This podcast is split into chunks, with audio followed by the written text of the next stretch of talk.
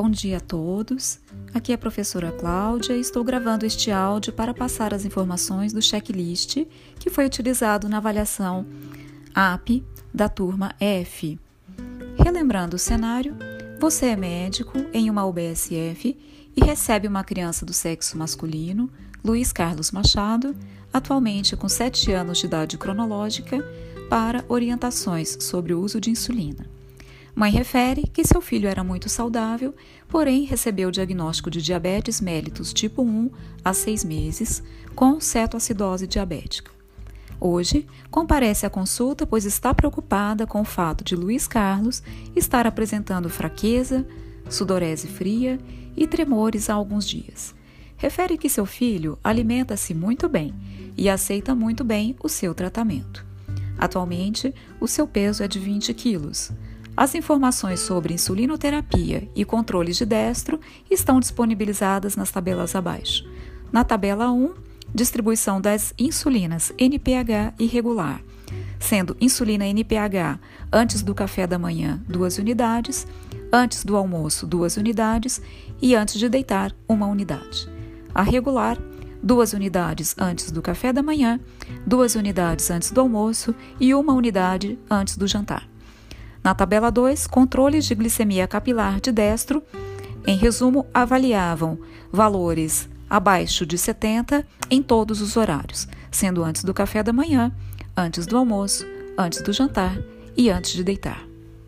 As tarefas propostas eram: 1. Um, os alunos deverão inicialmente verbalizar as recomendações de atendimento humanizado da consulta médica para a paciente simulada mãe, incluindo as normas de biossegurança. Item 2. Os alunos deverão interpretar como está o esquema de insulinoterapia de Luiz Carlos, considerando a dose diária total e distribuição, e explicar para a paciente simulada mãe. Item 3. Os alunos deverão sugerir uma hipótese diagnóstica que possa justificar o que está acontecendo com a criança.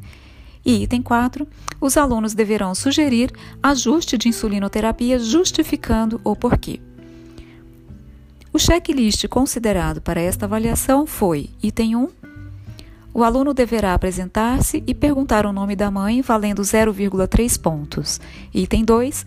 Informar sobre o sigilo da consulta, valendo 0,4 pontos. Item 3. Questionar sobre o consentimento para realizar o atendimento, valendo 0,3 pontos. E item 4.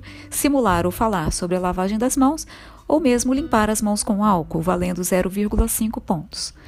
Item 5. Calcular a dose total, chegando ao valor de 0,5 unidades por quilo por dia, valendo 1 ponto. Item 6. Interpretar a distribuição, considerando 50% de NPH e 50% de regular, com horários adequados, valendo 1 ponto. Item 7. Sugerir hipótese diagnóstica de hipoglicemia, provavelmente por período de lua de mel, valendo 1,5 pontos. Item 8.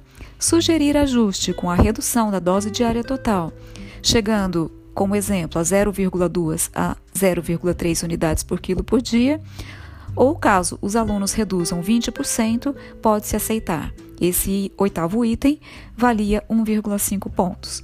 E o último item, o nono, sugerir 50% e 50%, mantendo esses mesmos horários com valor de 1,5 pontos. Qualquer dúvida, estou à disposição para esclarecimentos. Um abraço a todos.